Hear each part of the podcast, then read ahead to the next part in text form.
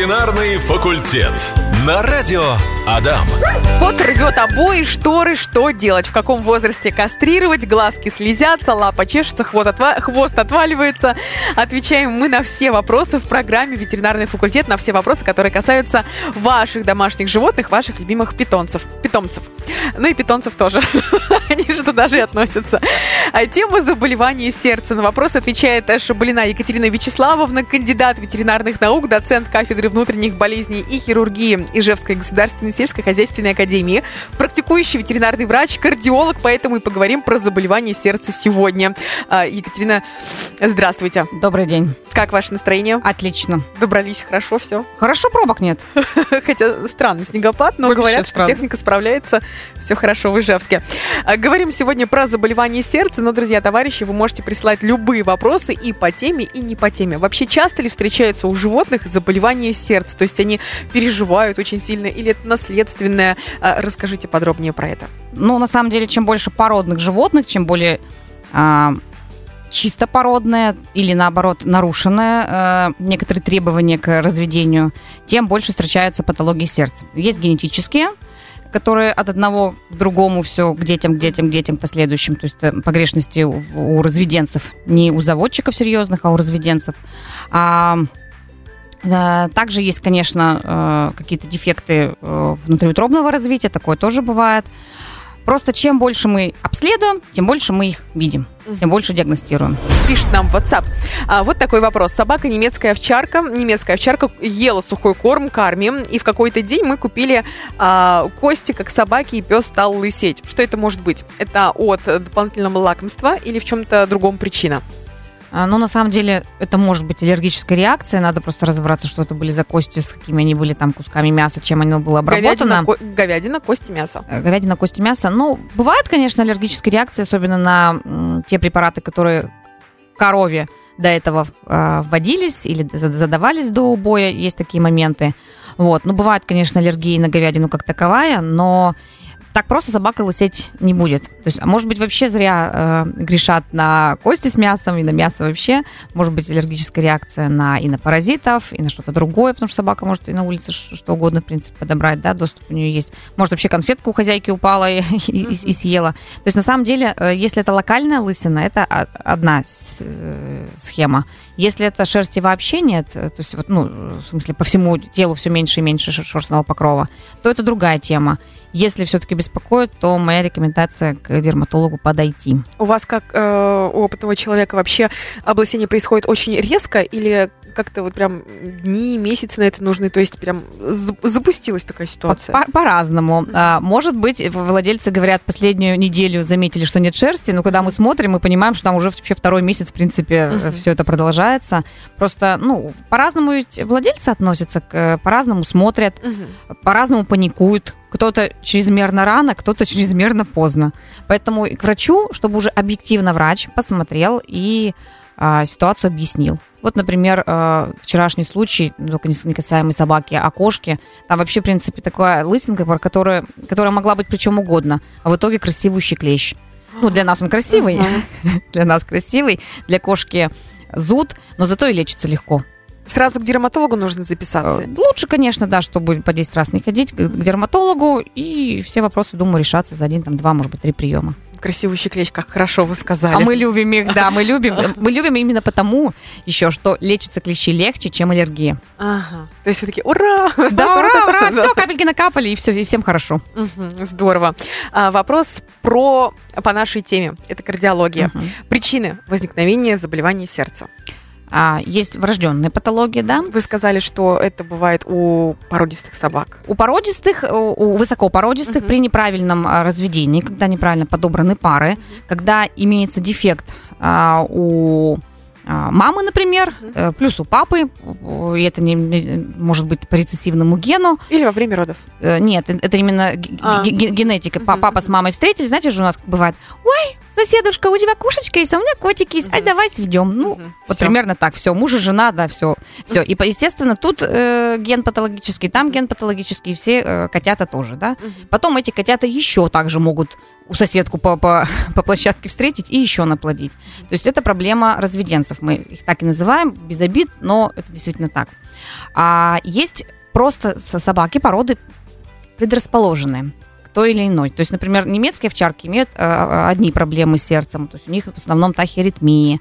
А у доберманов другая проблема, у них ДКМП, дилатационная кардиомиопатия называется болезнь. Очень серьезная болезнь, умирают рано и иногда быстро, иногда мучительно. А у Кинг Чарльз-Терьеров тоже есть свои. У них вообще несколько вариантов, и ДКМП в том числе. То есть это породы, по которым мы знаем. Иногда приходит владелец с собакой, с определенной породой, к кардиологу записан. Мы еще вот увидели только долю секунды, мы уже предполагаем это. А иногда, конечно, бывает, что какой-то порог, который... Особенный случай. Или просто какой-то порог из-за дефекта развития внутриутробного. Такое тоже бывает. Екатерина Вячеславовна, вопрос такой. У собаки в последнее время появилась одышка при поднятии по лестницам. А возможно ли это причина, точнее не причина, а первый звоночек о заболевании сердца? Спасибо. Конечно, возможно, что это заболевание сердца, хотя на самом деле кардиологи очень часто делают еще и рентген грудной клетки, потому что иногда обнаруживается какая-то онкология, иногда обнаруживаются проблемы с легкими, с бронхами, и это тоже может сопровождаться одышкой, дефектами в диафрагме, то есть вообще органами грудной полости и частью органов брюшной. Иногда это вообще эндокринопатия, такое тоже бывает. То есть вот простая одышка, которая появилась буквально месяц назад, может говорить о стольких... болезнях, просто в первую очередь, конечно, думаешь о сердечке. Поэтому и лучше прийти уже, целенаправленно записаться к узкому специалисту, но, как правило... Мы в любом случае делаем и то, и другое, послушав и посмотрев, и анамнез проанализируя, при необходимости делаем это, исключаем одно или подтверждаем другое. Как вообще хозяину понять, что у питомца проблема с сердцем? То есть какие-то, может быть, есть характерное поведение, характерные черты. Как вообще понять, что надо бы к врачу? Я бы разделила этот вопрос на две части. Если мы говорим о молодых животных, щенки, котята и вообще молодые животные, и взрослые там, до 7-8 лет, это...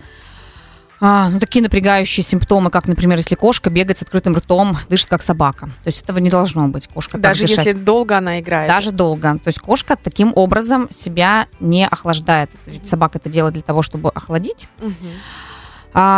Просто не бегать, не играет. Или, например, там 5 минут побегала, и потом просто тяжело дышит глубоко. То есть очень часто грудная клетка ходит. Это проблемы с сердцем? Это проблемы и с сердцем, и с дыханием бывает.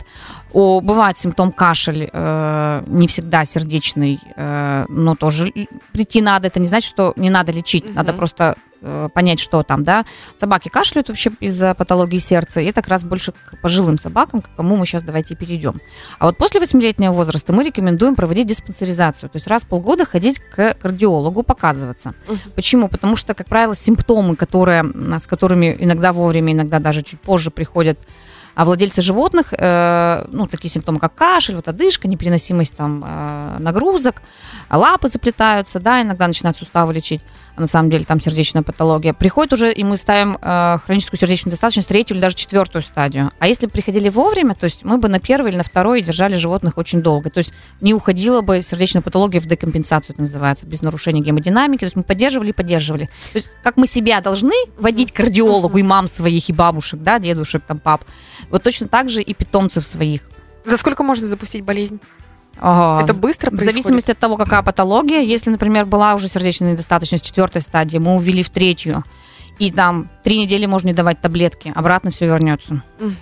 То есть быстро? Быстро, да. То есть там иногда неделя, 2. А если еще какие-то стрессы, вот, пожалуйста, после Нового года фейерверки. Хотя в этом году, мне кажется, их не так много было. Немного. Да, может быть, в моем дворе. Все решили, что купят соседей. Да, и вот... Стрессы, жара, естественно. Это было лето жаркое. И на животных это отражается? На животных отражается, конечно. Это нагрузка на организм, да. Воды должно быть больше? Или какие рекомендации? В тени? Тень, вода, возможность охладиться, то есть закрывать там шторками окна, чтобы не нагревалось, теплового удара не было. И вообще сердечников мы всегда рекомендуем весной, в апреле, показать, для того, чтобы мы могли препаратами все подправить, и май, и лето собака встречала с удовольствием. Угу. Рекомендация каждые полгода после 8 лет посещать кардиолога. Так точно. Ветеринарный факультет. Екатерина, как долго живут собаки, кошки, наши питомцы с пороками сердца, вообще с патологиями? Зависит это на самом деле от того, как владельцы животного ухаживают за этим больным питомцем. То есть если есть назначение врача и есть определенная частота посещения врача, естественно, выполнение всех рекомендаций, то доживают до своего нормального возраста. Если же не выполняют рекомендации, то, как правило, приходят уже с серьезными нарушениями. Иногда мы спасаем 1, 2, 3, ну, какой-то раз можем и не спасти. Потому мы всегда рекомендуем вот тогда приходить. Я вам больше скажу, у меня есть лайфхак, что приходили вовремя. Если мы даем таблеточки какие-то с собой, мы их даем на определенный срок. Не потому что нам жалко, а потому что это как бы звоночек. Таблеточки закончились, значит, надо, наверное, идти к врачу. Угу, посмотреть, что там посмотреть, есть какая-то динамика. Да, какая-то динамика. Ну, на самом деле, если вовремя обратились, в принципе, с сердечной патологией можно жить. Ну, может быть, не 13 лет, а 12 собака, например. Да? Но это в любом случае, конечно, есть такие пороки, которые очень серьезно укорачивают жизнь, но, как правило, они обнаруживаются уже в 2-3-недельном возрасте, и такие щенки часто у заводчиков, они просто, правильно все видят и отслеживают, такие щенки, как правило, просто уходят из продажи, и если оставляют заводчики, то они уже сами себе оставляют, и столько щенок живет, например. Угу. Какие у вас были последние случаи из кардиологии, что вам пришлось оперировать, лечить, с чем обращались? Самый последний, наверное, интересный случай, который мне вообще очень сильно понравился, потому что красиво это выглядит на рентгене, очень плохо для кота, красиво на рентгене, красиво на эхо. Ужите медики со своим чувством юмора. Мы такие, у нас-то все красиво. Со своим видением прекрасного. Да, чем нам лучше видится, чем нам прекраснее, тем тяжелее животному. Ну, к сожалению, такая закономерность, да. Так вот, это патология врожденная не буду говорить породу, у очень породистого, недешевого кота, уже почти годовалого. Это перитония перикардиальная рыжа. То есть, грубо говоря, если сказать по-русски, часть печени вросла в полость сердца, в перикардиальную полость сердца. То есть кусок печени, находится в рядышком сердца в одной вот этой перикардиальной сумке. Mm-hmm. Естественно, это вообще, в принципе, это можно оперировать. Это не дешевая операция, и владельцы не согласились, не готовы. Естественно, коту очень тяжело, и одышка, и есть проблемы и с движениями, и с активностью. При этом кот очень дорогой, любимый и молодой. Да, так точно. Его в разведении уже, естественно, тоже нельзя. Угу. Вот. Это тоже находка. Вообще, на самом деле, этот кот пришел ко мне просто на эхо, причем за вторым мнением. Естественно, на эхо попадает печень, мы тут же делаем рентген, это действительно очень красиво и очень тяжело для кота. Вот. Я не знаю историю, чем это закончилось, как заводчик к этому отнесся и так далее. То есть здесь заводчик, кстати, не виноват. Это просто дефект развития этого котенка. То есть его собратья, сестры, они абсолютно будут здоровы. Вы не знаете результат, что происходит, что решили сделать хозяева, но вы сказали, что это можно было прооперировать и устранить. Это зачастую можно оперировать, причем есть крупные клиники в России, это в основном, конечно, Москва, Питер, но вообще в мире есть, и они многие делают операции, конечно, с очень осторожным прогнозом, но, наверное, как и все, такие операции даже, наверное, и людям. Интересная фраза, что красиво врачу, то плохо коту. Да, именно так. Так и запишем. Екатерина Вячеславовна, почему может кошка кашлять, если это, например, не сердце? Какие могут быть еще причины? Если мы говорим о воспалительных заболеваниях, может какой-то быть бронхит, бронхопневмония, тут тоже нужно делать рентген и врач. То есть у кошек такое есть? Тоже такое есть, но на самом деле есть еще и хронические патологии типа бронхиальной астмы. Это возникает резко, случайно или прямо из детства, с котенка? На самом деле к этому просто есть предрасположенность. Иногда они подкашливают раз в месяц, потом все чаще. С кошками ведь мы 24/7 не сидим, поэтому... Честно, ни разу не слышала, как кошка кашляет. А многие даже не знают, что это кашель. Сидите, телевизор смотрите в прихожей. Не так, вот именно не так. Многие как раз думают, что кошка делает блюэ, а на самом деле она реально кашляет. То есть иногда вообще приходит с тем, что кошке что-то там попало, и вот уже год так что-то ей попадает, потом все хорошо, а вот мы сейчас только пришли. Такое тоже бывает. Но вот на самом деле это бронхиальная астма, хроническая обструктивная болезнь легких, это уже более осложненная ее форма, фиброз легких тоже у них бывает, и это вообще никак не связано с ковидом, например, да. То есть есть свои нюансы, ну, ухудшает состояние, это вот квартиры плохо проветриваемые, сухой воздух, то есть вот этот все зимний период, батареи, аллергическая составляющая тоже, у некоторых же цветов больше, чем нужно, больше, чем подоконников. На какой-то цветок может быть аллергия или пыльцы там много, например. То есть на самом деле здесь нужен, опять же, прием и рентген для того, чтобы поставить диагноз. Ну, естественно, этот кашель, если это приступы, его надо снимать, иначе будет плохо. А еще предупреждаю, кстати, владельцев сразу на спреи для обуви, которые мы красим или защищаем. Вот в этом году очень актуально все, чтобы вся обувь не белела, да, брызгаем постоянно, наверное, обувь. Вот это все нужно делать вне кошки, и даже потом сразу не заносить в квартиру, потому что они тоже очень... аллергенные. И аллергенные, да, и токсичные, да, и потом, ну, как бы лучше пользоваться какой-то одной проверенной фирмой, не экспериментировать, и, ну, чтобы, зная, на что точно нет реакции кошки.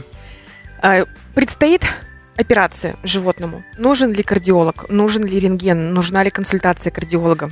Ну, на самом деле, мы всегда рекомендуем эхокардиографию, ЭхоКГ, ну, по-русски УЗИ. Перед любой операцией или перед какой-то сложной? Да, вообще при всех, в принципе, операциях мы рекомендуем. Тут владельцы делятся на несколько лагерей. Кто-то считает, что априори мое животное здорово, не, мне ничего не надо, окей.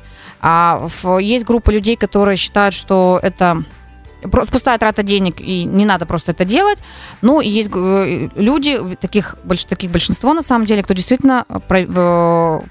не против, что проверили сердечко, потому что действительно многие вещи обнаруживаются, и было бы фатальным даже, может быть, проведение анестезии, или протокол должен анестезиологически быть другой, что тоже очень важно. То есть по результатам эхокардиографии и после консультации кардиолога есть определенные ограничения для анестезиологов. И на самом деле это процедура, которая спасает жизни. Поэтому, конечно, да, рекомендуем. Но на самом деле человека никогда не возьмут без определенного предоперационного обследования. И это правильно, потому что врачи уже наелись этих проблем. Мы тоже так-то поднаелись, если честно. Поэтому мы настоятельно рекомендуем. Вы говорили за кадром, что к вам в последнее время обращаются хозяева крыс, потому что, по-моему, 2 года назад как раз был год крысы, да? Ну, вроде так. Ну, по крайней мере, для моего наблюдения 2-летние крысы приходят. Двухлетние? С одышками? С одышками. Вообще много одышек у крыс тоже, у них есть свои проблемы. Это вообще у грызунов или только у крыс? С крысами просто приходят, но это крысиные в основном, да, крысиная проблема. Крыса пришла. Примерно так, да. У них, то есть им тоже нужно делать рентген, что мы, в принципе, проводим, и у них есть свои респираторные синдромы, требующие определенной терапии, иногда достаточно длительной. И если вовремя все не предпринять, то крыса просто задохнется. Сколько лет живут? Крысы? Вообще, на самом деле, по-разному. Последнее время укорачивается продолжительность жизни, и 2,5 года, например, это может быть потолок, а так вообще, я помню, и 3-4-летних крыс, которые приходили и абсолютно от старости умирали. Но онкологию крыс тоже сейчас много, и поэтому 1,5-2 года уже приходится онкология, от которой и уходит, к сожалению. А в чем причина? Я думаю, так же, как у людей, все-таки крысы это... Сейчас скажете эмоциональные. Нет, не хотела сказать неподобие, аналогия по людям, то есть на них просто все то же самое быстро развивается. У людей онкология молодеет, у крысы она раньше возникает тоже. То есть и плюс у крыс очень за счет интенсивного обмена веществ это все очень быстро, хорошо растет. Ну и опять же крысы, многие на самом деле ведь не очень правильно содержатся. Не все правильно все это соблюдают и что тоже предрасполагает или служит триггером. Дети ведь, скорее всего, заводят чаще всего, да? Думаю, да. Какое-то время была мода, я помню, была ребенком 12-14 лет, у меня тоже были хомяки-крысы. Мне кажется, это не мода была, а вот именно я была ребенком. Дети просят, да. Дети просят. Моя пока нет. Такая... Получилась хорошая беседа. У нас с вами на многие вопросы ответили. Тема сегодня была кардиология, заболевания сердца. Какие советы можете дать всем хозяевам? Наблюдение, приходить вовремя. Что-то не нравится, лучше перебдеть.